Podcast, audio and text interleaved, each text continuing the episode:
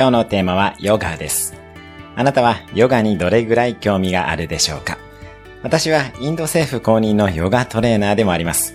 あなたがもしヨガに興味があるのならば必ず学んだ方がいいと言っていいでしょう。5000年の歴史の洗礼を受けている英知なのでそこには真理があります。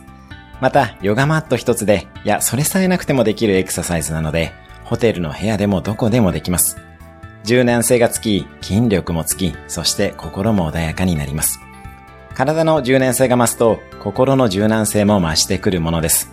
何より、ヨガをやっている時間そのものが自分との対話の時間になります。今日のおすすめアクションです。